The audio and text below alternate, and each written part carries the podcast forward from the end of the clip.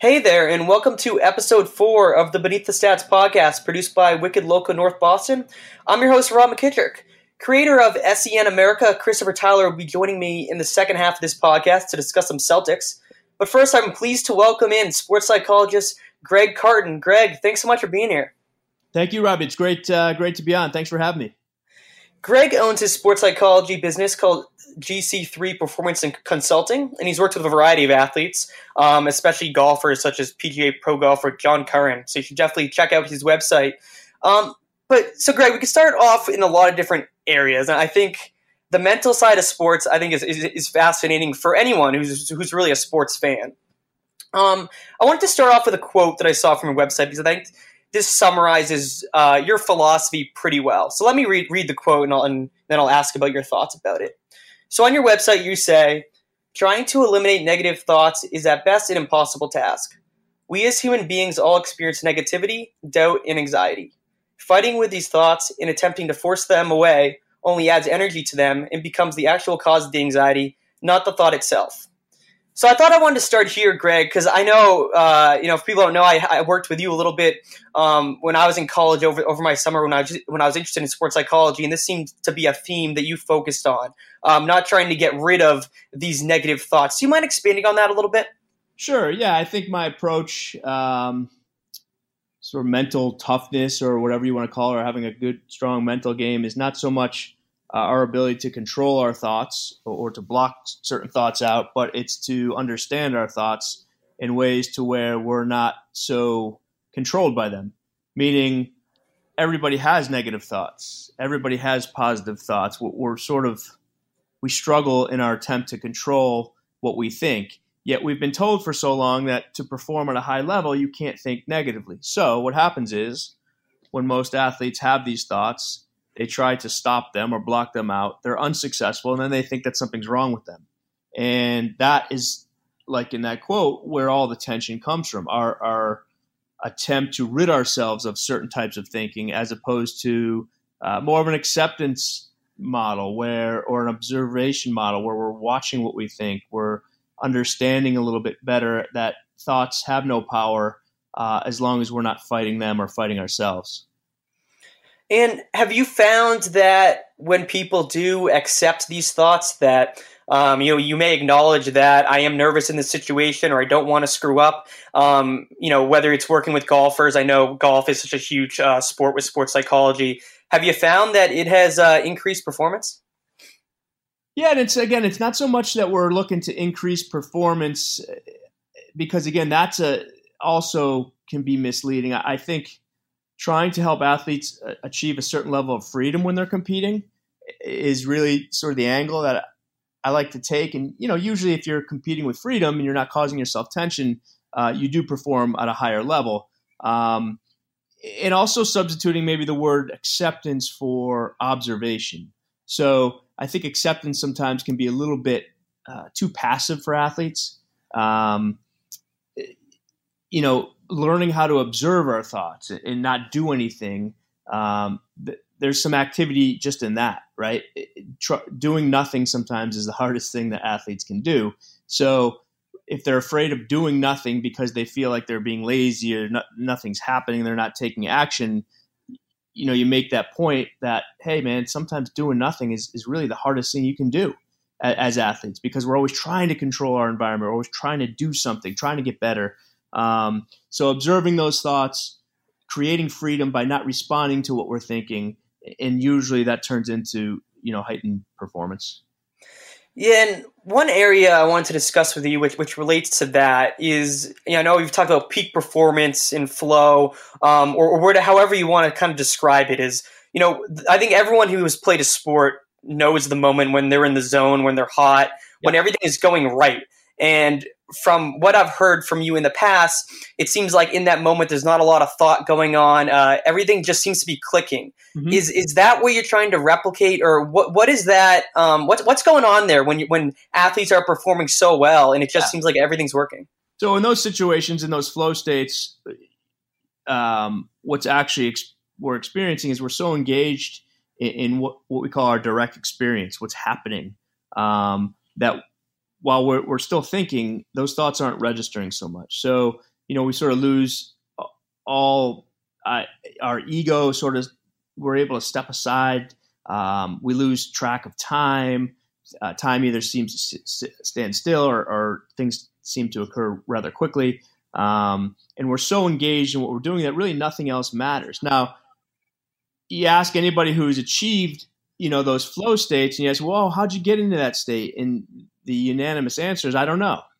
And so, in our attempt to achieve or recreate that state, we actually push ourselves farther and farther away because what we're doing is we're we're ramping up our thought process. We're trying to do something. So the the skill, eh, or what we try to say to athletes, is it's an attempt to try not to try right and that's what we're trying to do in those situations we're allowing those situations to occur by not trying and it's a really difficult concept um, but i don't know anybody that's tried to achieve a flow state and has succeeded. They happen sort of organically by our engagement in what we're doing.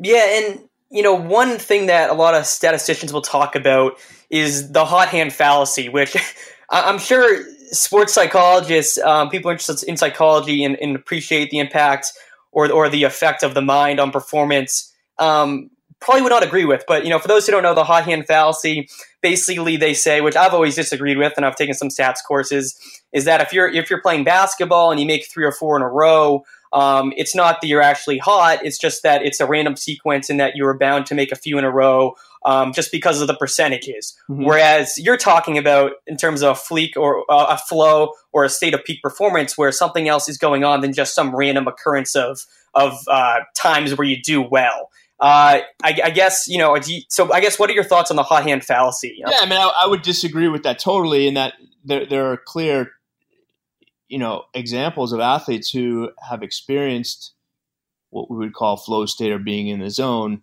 Um, and it's that you know what's happening in those moments is again we're not trying to create that but you know we've de- we're developing a level of confidence to where we're not actively focusing on technical thought right it's all about sort of responding or being spontaneous um, using our sort of hot cognition um, to just be in that moment and, and respond to whatever's happening uh, regardless of what what we're thinking.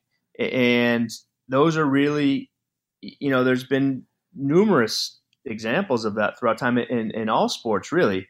Um, I think I don't know if any of you, you know, if you've watched that uh, the movie Free Solo. Yes, I watched it yesterday. yeah, I mean that's that's sort of the the ultimate example of sort of this constant flow state.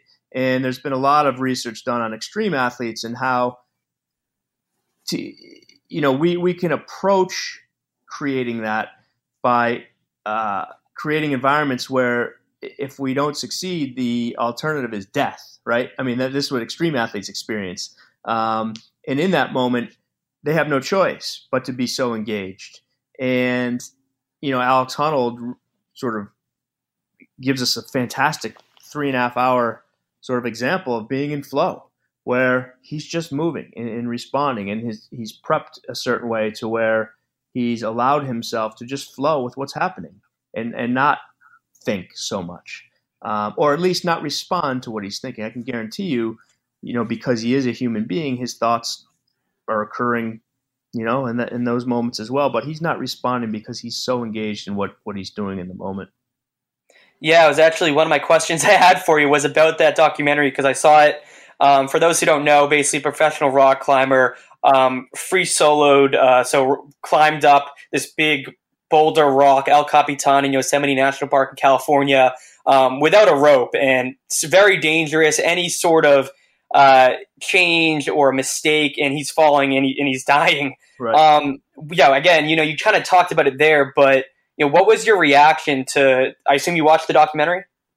Yeah, I've I've seen it a few times, and it's you know, I've, I've known about Alex Honnold for quite a while and, you know, fascinated by climbers and, and sort of their approach to their sport.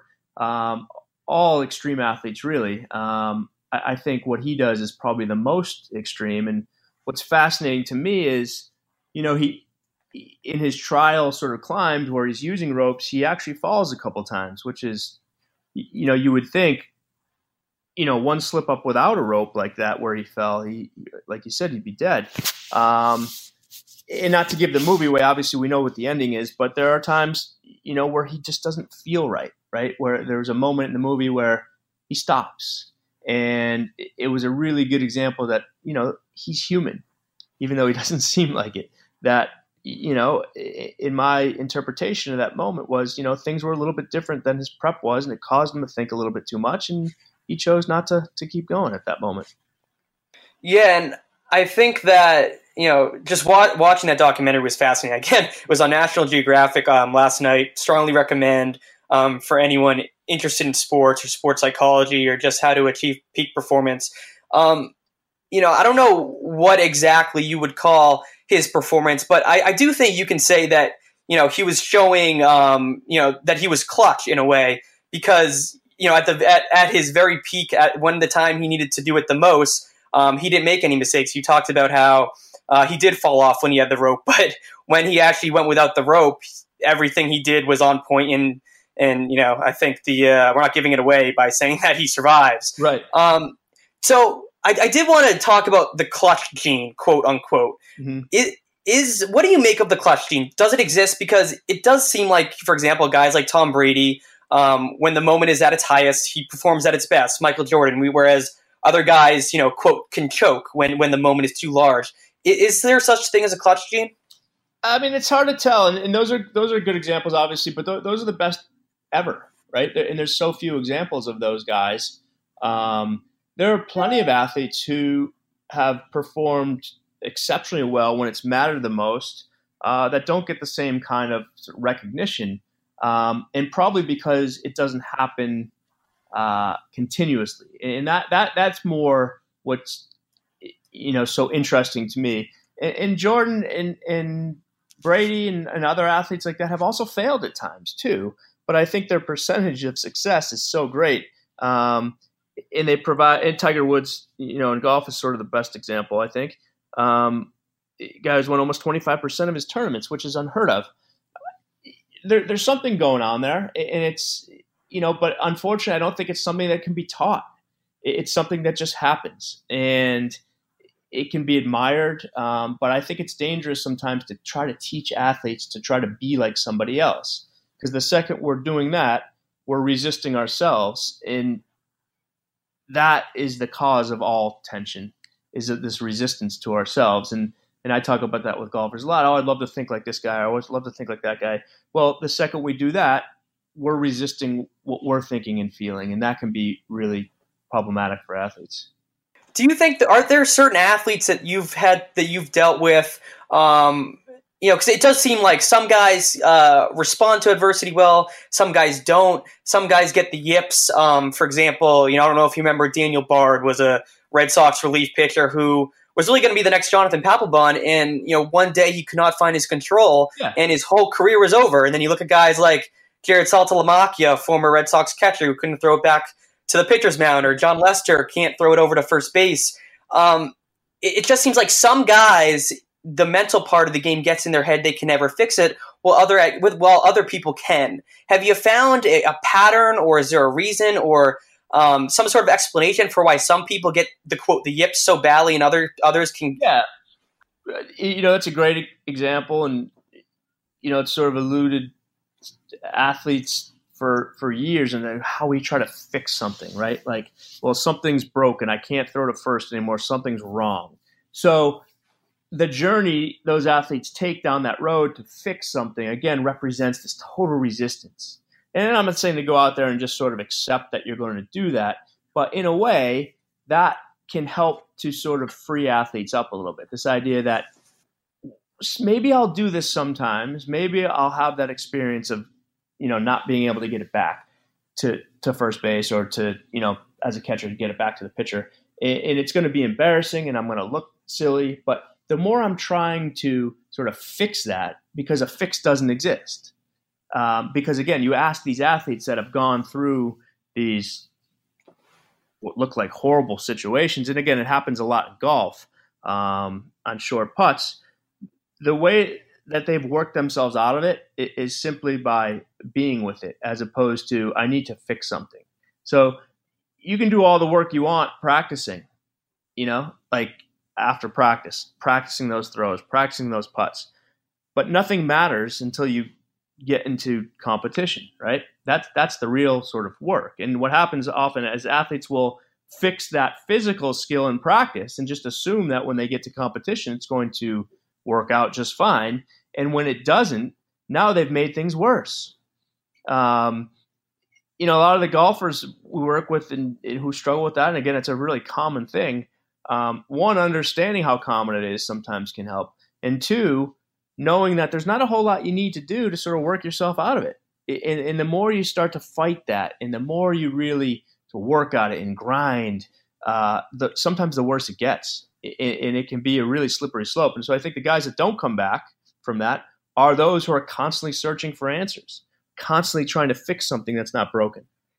Yeah, I mean, it's just it's just so fascinating. I think that anyone who doubts the the impact of the mind, um, you know, on on, psychology, on performance, especially in sports, but really in, in everyday life, is is ridiculous. Mm-hmm. And you see these elite athletes, the best at their sport, who can't throw the ball to first base like Chuck Knoblauch, and it's it's truly fascinating to see. Yeah, I mean, there are physical. There's something called a focal dystonia.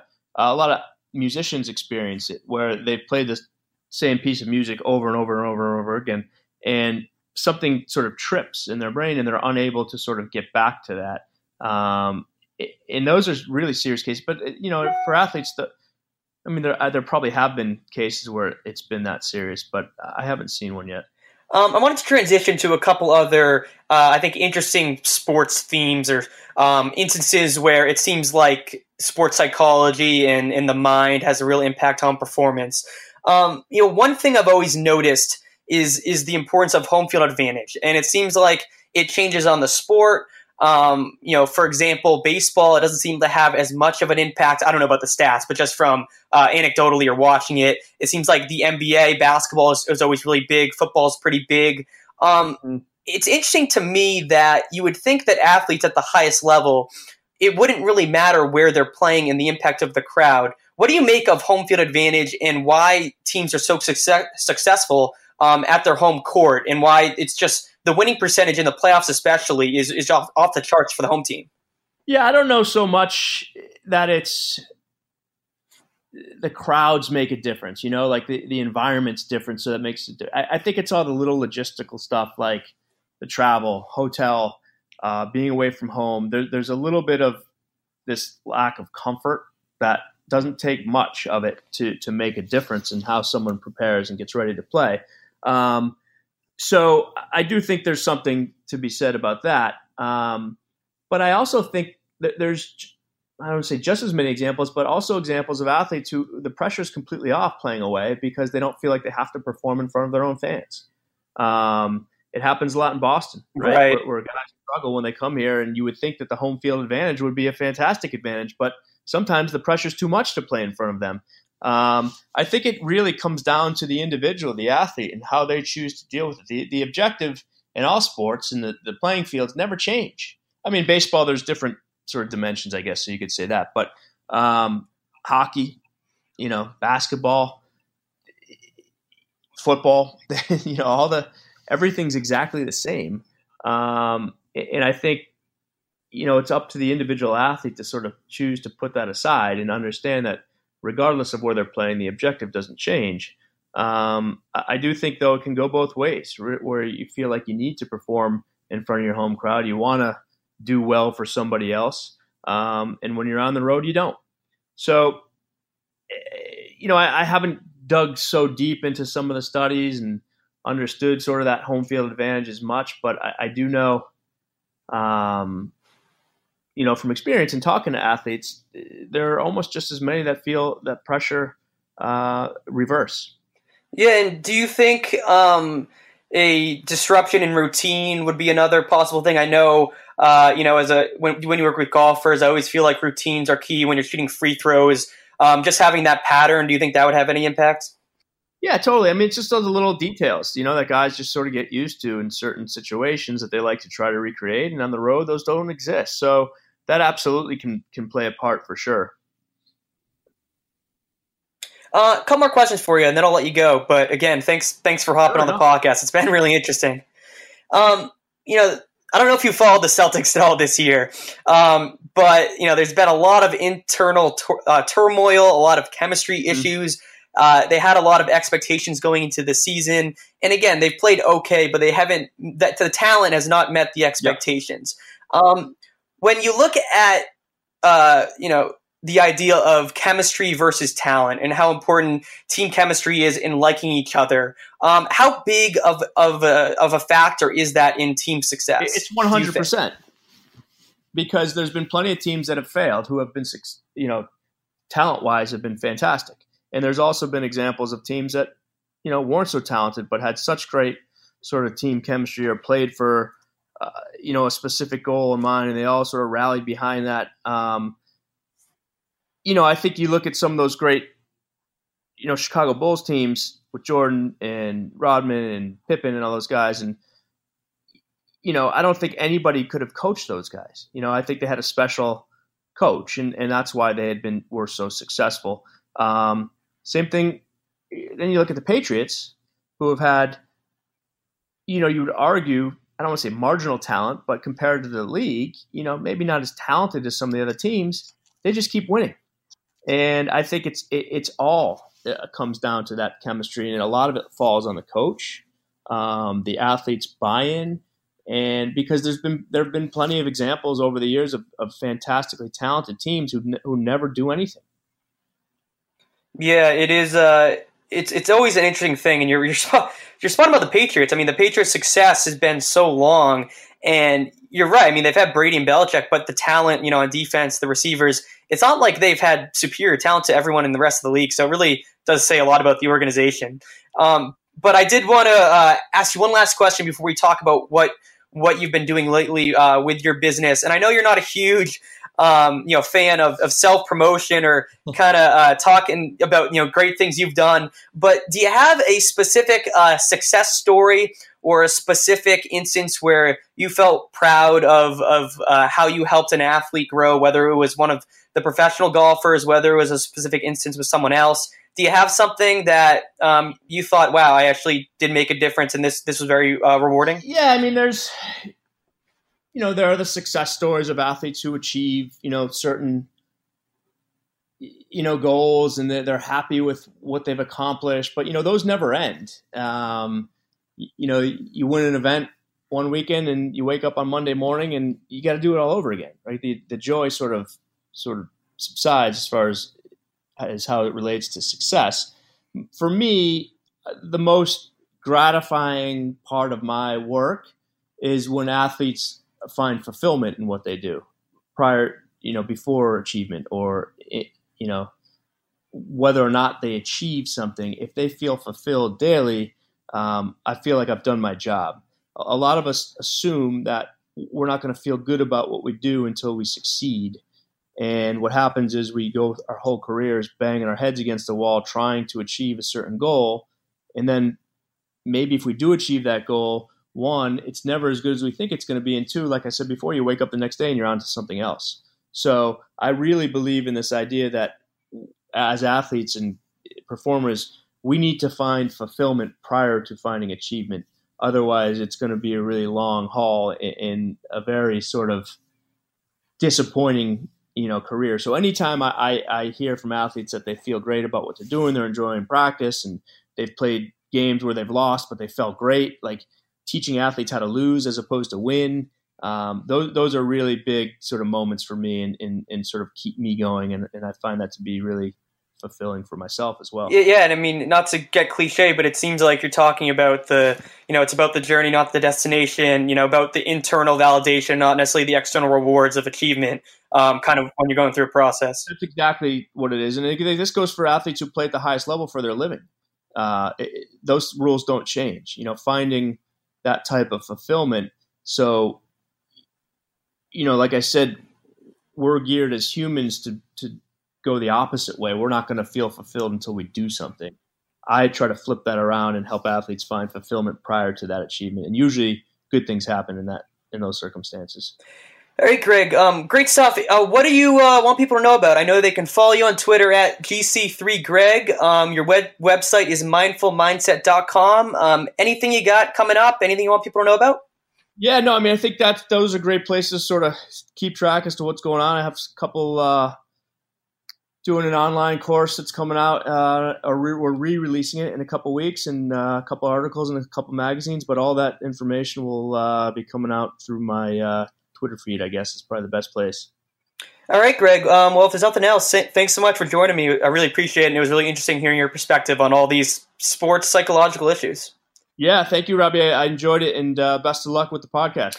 Thanks. Well, make sure to follow Greg, as I said, on Twitter at GC, GC3Greg and his website, mindfulmindset.com. Now let me bring in Christopher Tyler. Chris is the creator of SEN America. He writes for ESPN Australia, was a producer for Sirius XM Radio's Boys of Down Under, and recently told me that he accepted a part time job with Sirius XM. Uh, Chris, thanks so much for being here. Thanks, Robby. Pleasure to be here. So, Chris, in my first few podcast episodes, I've you know talk, talked a lot about my frustrations with the Celtics this season, the underachievements, the the poor chemistry at times. Um, you know, who's to blame? Brad Stevens, the young guys, Kyrie. You know, this season has really been a season of underachievement, and, and as I talked about in kind of in prior podcasts, they really have not been that likable as a team. What have you seen from this team? um, so far this season uh, from your perspective? Well, I think you hit the nail on the head firstly. Since Brad Stevens has actually become the coach of the Celtics, I think this is the first time that they've actually underachieved. That's what we've loved about Brad Stevens since he took the helm as the head coach. Every team that he's had throughout the years has overperformed and he's gotten better each year in the job as well. But this is the first team that we thought, okay, now we really do have enough talent to make that one true run in the East. LeBron's gone. This is our year. And the fact that it's not happening is incredibly frustrating. And the I guess a lot of that frustration spawns from the fact that the team just doesn't seem to be trying. They obviously got chemistry issues. That's coming from Kyrie Irving's side predominantly, I think. The fact that he handles himself in such a way in the media is very problematic to, throughout the entire team. But as well as that, the entire team as a whole just seems uninterested. They seem unengaged. They're unwilling to sacrifice their own game. We haven't seen this from a Celtics team for a long, long time. They always played as a team. They always played Brad Stevens' way. That was the thing we liked about Brad Stevens is that you could tell that the team was a Brad Stevens run offense and a Brad Stevens run defense. It was a Brad Stevens system.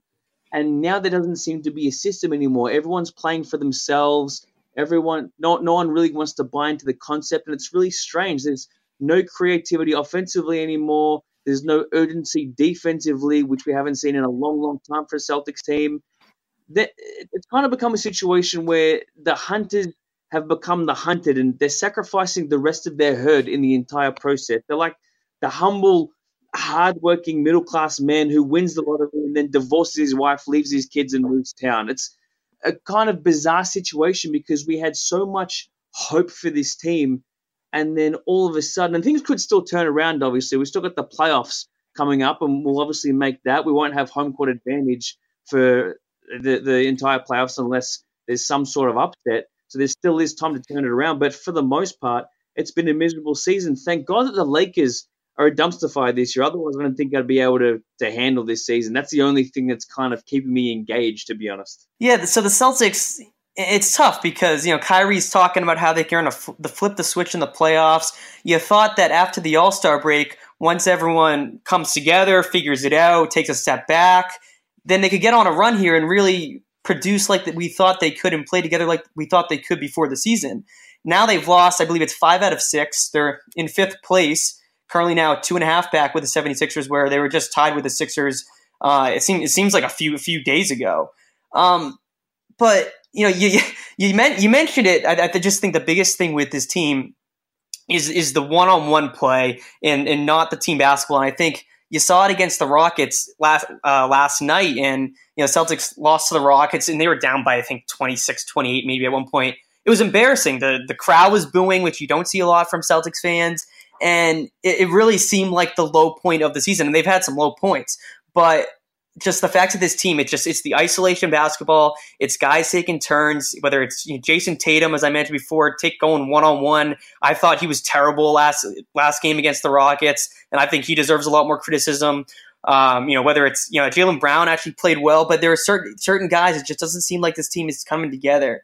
Um, but we'll have to see. But how, from your perspective, who's who do you think is to blame the most? Um, for the underachievement this year. I mean, obviously, you have to put it all together. You got Kyrie, you got Brad Stevens, you got the young guys, you got Gordon Hayward underachieving. But from you, if you had to go with one guy, who who who does it start with? So first, I'll say I've I've always loved Brad Stevens. I think he's a fantastic coach, probably top three coaches in the NBA, if not higher than that. I don't play, play, place the blame on him at all. I think that the fact that he's not really willing to experiment with lineups or anything like that has been a little bit detrimental to the team. The fact that guys like Semi Ojeleye aren't part of the lineup, he hasn't played for the last two days. And CDs the last two days or two games. I think that's a big mistake. I'd love to see more of Semi. I'd love to see more of Rob Williams. I'd love to see more of Wanamaker. I'd love to see more of these guys. Obviously, it's hard to get minutes into so many players. And I think that's a lot of where the issue stems from in the first place. The fact that the team is so deep. So there are some things that I think that Stevens should be held accountable for. But saying that, I would say 80% of the blame is on Kyrie. The way that he's been handled handling the season is frustrating for us as um, supporters. And I don't know how frustrating it'd be if you're his teammate. The fact that he's calling you out night after night and saying all these things about how he's the leader of the team and other players need to learn how to play like he did and take a lesser role and all that sort of stuff, it's it's completely detrimental to the way that the team culture is supposed to be. And I think a lot of that has to do with him. Obviously, he's still playing very, very well. He's still our best player. He's still our go-to guy. He's still our crunch time player. But the fact that the chemistry issues are our number one concern, and I think the chemistry issues stem from him, he's got to be given the biggest blame in this whole season so far. Yeah, I agree. Just the Kyrie Irving nonsense on a day to day has has become tiring, and it's it's fun when they're winning and when they're playing well together. But just him saying the stuff he has to the media, it just it's gone worse every day, and to me, it just becomes more LeBron like every day.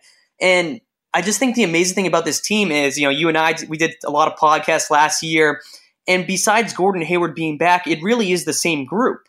And it, you know, Kyrie Irving is still there. He was there last year, and yet it's just a total complete. It's a completely different feel to last season. Um, do, you, do, you, mind if I read a, a, tweet you had, which on February 23rd, which I thought was a great tweet. Um, you know, you're you're not you're one who is always reasonable and gives a good take, never given the hot take or an outrageous statement. So I so when I saw this from you on Twitter, I, I definitely saved it for the podcast. so on February 23rd, I, I'm not sure which if it was probably after loss. You tweeted, I've always been a guy who has rooted for the core team over the home run trade. I think I've finally changed my mind. We need a big splash trade this offseason so we can give this team the overhaul that it needs. So, Chris, going forward here, what are you seeing about this group? Obviously, if they play together, they can get it going. But, you know, from, from that tweet right there, and I don't know if you stand by it, but it seems like you're not very confident in the group they have that they're going to be able to figure it out. Well, it might be one of those situations where it is just really an addition by subtraction. If we get rid of Kyrie and we know we play better without him, maybe that's the kickstart that we need. Because I do like a lot of the young pieces that we have, but when you're seeing these guys who have so much talent, and we've been building up these assets year after year, we've been very, very patient. Ainge has been waiting to pull the trigger on that big time trade for a long time, waiting for the right moment. And now it's like, well, we've built up all these assets and it hasn't worked so we've got to something something has to change, whether it is a big trade or whether we just get rid of Kyrie and try to figure something else out. I don't know what the plan is, but if you have a look at you know the five five of our most important players, you got Kyrie who's been a big mouth all season. Him and LeBron deserve each other, quite frankly, at, at this stage of their careers. JT's still feeling the effects of his early season Kobe-itis. the fact that he's taken like the long range two zone on the season, he's still kind of coming out of that. JB's inconsistent, but looking a little bit better more recently. I like the fact that he's playing off the bench. Um, I've always loved him as a player. The fact that he seems to be more comfortable coming off the bench, I really like. I don't care that he's not in the starting lineup. He seemed to have found a place there, and I like that. Hayward is as aggressive as a snail at the moment. He had that really good stretch just prior to the All Star break where he finally looked to get some confidence, was finally looking aggressive, but then he's completely fallen off a cliff in the last since the All Star break. I think he's averaging what three or four points a game or five points a game, something like that. I don't know where that confidence has gone. Morris has fallen into a hole as well. So all of these guys, no one except for Al, I think Al is is one of the guys that escapes pretty much all blame. Everyone else has something that we can blame them for, and I guess a lot of that tweet was was sent in anger because it, it is just frustrating to watch this team play the same way over and over again. You know that whole saying about how if you do the same thing over and over again expect a different result, that's the definition of insanity. I feel like this team is making me insane because of the way that they've been playing recently. So I just wanted to mix something up, but I don't know what it's going to be because at this stage, it looks like Kyrie won't re-sign, which means that we won't go for AD, or I hope we don't go for AD. Um, and that just means that we can kind of maybe stick with this team and just get rid of Kyrie and bring someone else in. But I don't know who that someone else is because if you're saying that you want to get rid of Kyrie, who else do you then bring in that point guard position? I want Marcus Smart playing the point guard position. I think Rozier's really played himself out of that starting point guard position. Last year, he looked like he could have been a lock if if Kyrie was to leave, but he's really struggled this year, and he's probably going to be asking still for more money than anyone in the organization thinks he's worth. The only decent free agents that we may be able to squeeze under our salary cap, maybe uh, someone like a Ricky Rubio or, or Dragic, but both are, are decent players, but leave a lot to be desired. They've got a lot of holes and probably is still going to be too much. D'Angelo Russell would have been perfect to come to us, except he's played himself into a massive contract over the last few months. There aren't a lot of young point guards out there, defensive minded point guards that I think would be attainable. The closest young point guard that kind of even a little bit intrigues me is Kris Dunn. And that's when you get to that name, you know that's kind of an issue. You know there's not a lot out there. Maybe the guy that we look for is someone like Shane Larkin. We bring him back. We know he can play in the big games. You mentioned that this team is largely the same as last season. We don't have Shane Larkin this season. Maybe he's the point guard. I'm being somewhat facetious, but I don't actually know how facetious I'm being, to be honest with you. If we can bring someone like him in, maybe that kind of balances out the roster a little bit. But look, I've gone back and forth on that big trade since I've I've uh, that big trade I did since I tweeted it out. But something does have to change, whether it's something as big as letting Kyrie go or, or, making a trade somewhere else. I don't know, but something definitely has to change. Yeah, I'm with you, and I'm with you on the tweet. Um, you know, I think most people would would be with you on the tweet. You know, with with how this team has looked, there's there's not a lot of ways where you can get better, and obviously Gordon Hayward is one guy where you know he has had good shooting performances, but all year the explosiveness. Um, the ability to get to, to finish at the rim, uh, those things he's not the same Gordon Hayward, and you know maybe he'll get there, maybe he won't. That that obviously would be one guy where they can improve for the future. Um, but overall, I mean, you know, as we said, they have a lot of talent.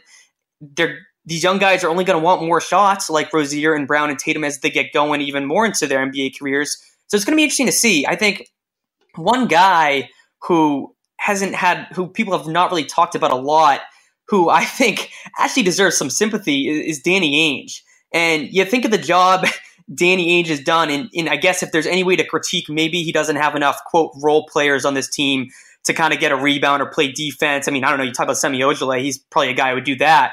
Um, but you look at the job Danny Ainge has done just for years since they got the big three, and then he got the drafts for Brooklyn, and then they're rebuilding, and then they did multiple drafts again and again and again to then acquire these young guys, and then to sign Kyrie Irving to get to a point where they got to game seven of the Eastern Conference Finals last year, and then to take a step backwards, and then to think, where do we go from here, has got to be a very frustrating way to look at it for, for Danny Ainge because really, up until this point, everything's gone according to plan. And this is really the first year where his the genius of Danny Ainge, it hasn't really worked out for them with this group. I think I agree, but also at the same time, I place no blame on Danny Ainge for what this team. Oh, I don't either. Or hasn't accomplished this season. Just like the situation with Brad Stevens, I'm very confident in our front office, as everyone should be, because of what they've been able to build over the last few years. I think a lot of this is just due to the chemistry issues, and a lot of that I think again is due to what Kyrie brings to the team. Like you said, last year we were playing hard. A lot of these guys had the right amount of shots. They were happy in their roles.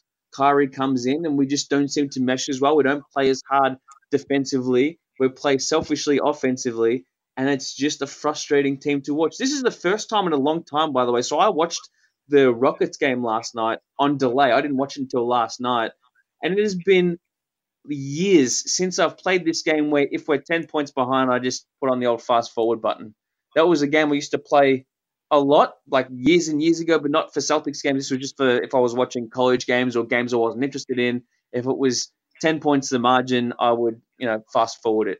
I haven't done that for a Celtics game in a long, long time, if ever, and I have started doing it in the last couple of weeks. That's how you know that this team is hard to watch because I legitimately just want to fast forward through a lot of the game.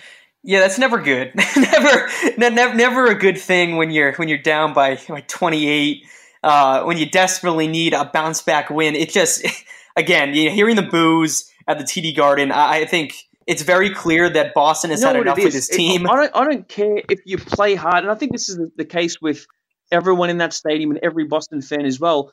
We don't care if players play hard and they're just missing shots because eventually those shots will fall, and we've seen recently, the shots just aren't falling for this team. But it's when you're missing shots because you're not playing like a team that gets me and you and every other Boston fan really pissed off because the fact that you're missing shots isn't just the fact that it's an anomaly. You're going to get those times, but you're missing shots. This team is missing shots because they're not running a proper offense. They're not trying hard enough. And that's really showing up. That's what everyone's pissed off about. Now, I'm very against booing teams. I still won't boo this team. I'll, I'll never boo a team that I support. Never, never have, never will. Saying that, I don't care that the Boston fans did it because it's all about effort, and this team is just not showing any effort whatsoever.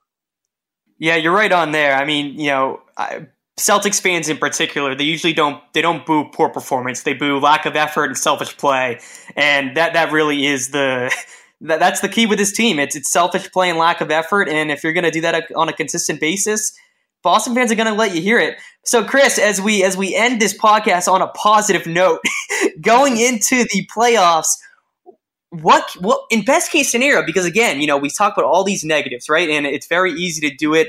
And I'm not optimistic about this team, but again, you know, they have a seven game series. If they do get it together, they can go very far. So, I guess you know, prediction wise, it, it's hard to predict. You know, the, the, the Bucks are tough, the Raptors are tough.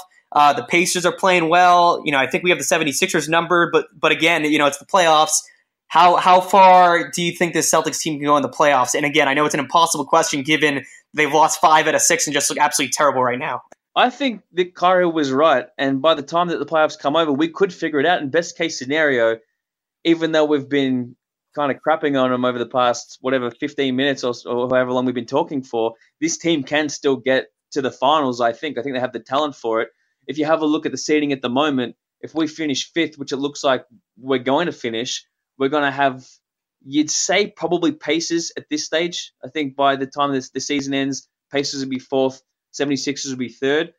That's a relatively easy uh, series considering they won't have Oladipo and over the course of seven games, they could beat us in one game, in a single game. But over the course of seven games, I think our coaching and our star play will get us over the line in that series.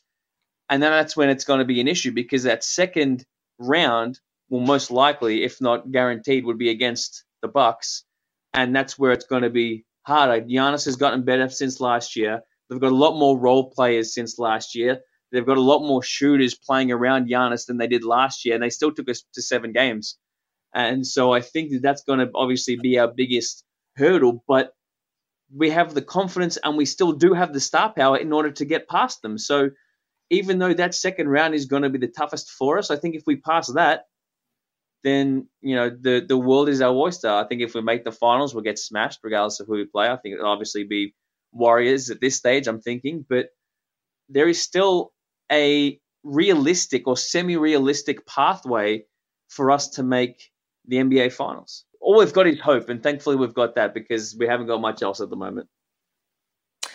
Well, you can uh, the you can see the path is there. It's just really how, how they how they play as a team, as we talked about. But Chris, thanks so much for joining me. You know, there's no one I'd rather vent with than you. And as I as I say in these, these podcasts, you know, it's it's really a way to vent when your team's not doing great. So thanks so much coming on, and love always love the input. Thanks, bro. We definitely needed that because I haven't been able to rant for uh, for a few weeks. So I'm glad that you have allowed me the platform.